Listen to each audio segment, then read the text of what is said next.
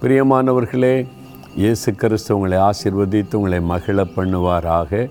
இன்றைக்கும் அவர் வாக்கு கொடுத்தபடி உங்கள் கூட இருக்கிறாரு. அதனால் எந்த சூழ்நிலை கண்டு நீங்கள் பயந்துடக்கூடாது எப்பவும் தைரியமாக மகிழ்ச்சியாக இருக்கணும். அதில் பாருங்கள் ஆண்டவர் எதுக்கு கூட இருக்கிறார் தெரியுமா? என்ன வாக்கு கொடுத்தார்? உன்னை காத்து கொள்ளும்படி நான் உன்னோடு இருக்கிறேன்னு சொன்னார்ல. இதில் நம்ம காத்து கொள்ளுகிற காரியத்தில் ரொம்ப தெளிவான ஒரு காரியத்தை இன்றைக்கு ஆண்டவர் சொல்கிறார் நீதிமொழிகள் மூன்றாம் அதிகாரம் இருபத்தி ஆறாம் வசனத்தில் கத்தர் உன் நம்பிக்கையாக இருந்து உன் கால் சிக்கிக்கொள்ளாதபடி காப்பார். நம்முடைய கால் சிக்கிக்கொள்ளாதபடி காப்பாராம். நம்முடைய கால் எதில் சிக்கிக்கொள்ளும் அப்படின்னு நினைக்கிறீங்களா?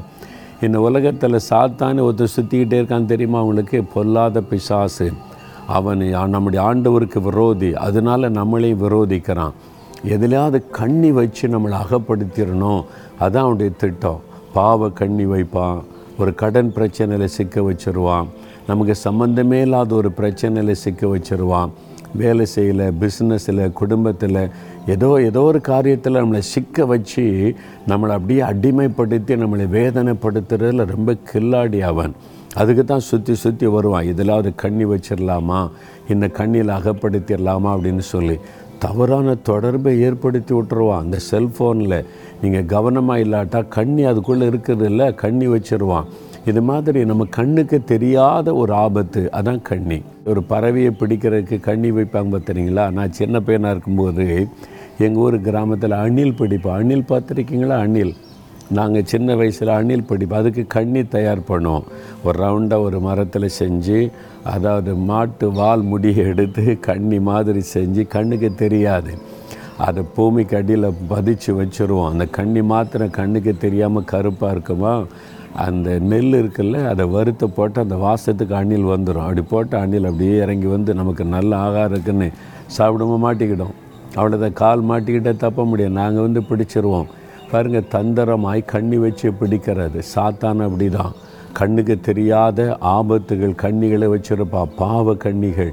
தவறான தொடர்பை ஏற்படுத்தி நம்மளை கண்ணில் அகப்படுத்திடணும்னு ஒரு தப்பான பிரச்சனைக்குள்ளே மாட்டி நம்மளை வந்து சம்மந்தமே இருக்காது.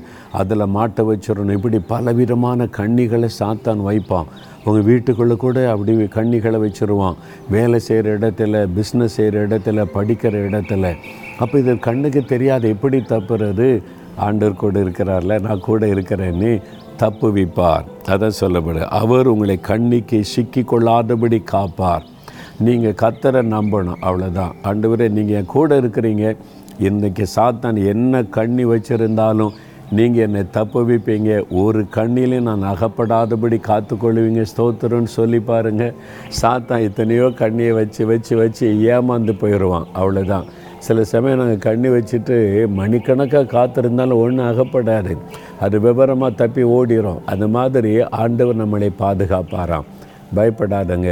சாத்தானுடைய எந்த கண்ணிக்கும் நீங்கள் அகப்பட்டு சிக்கிக்கொள்ளாதபடி காத்து கொள்கிற தேவன் இருக்கிறார்.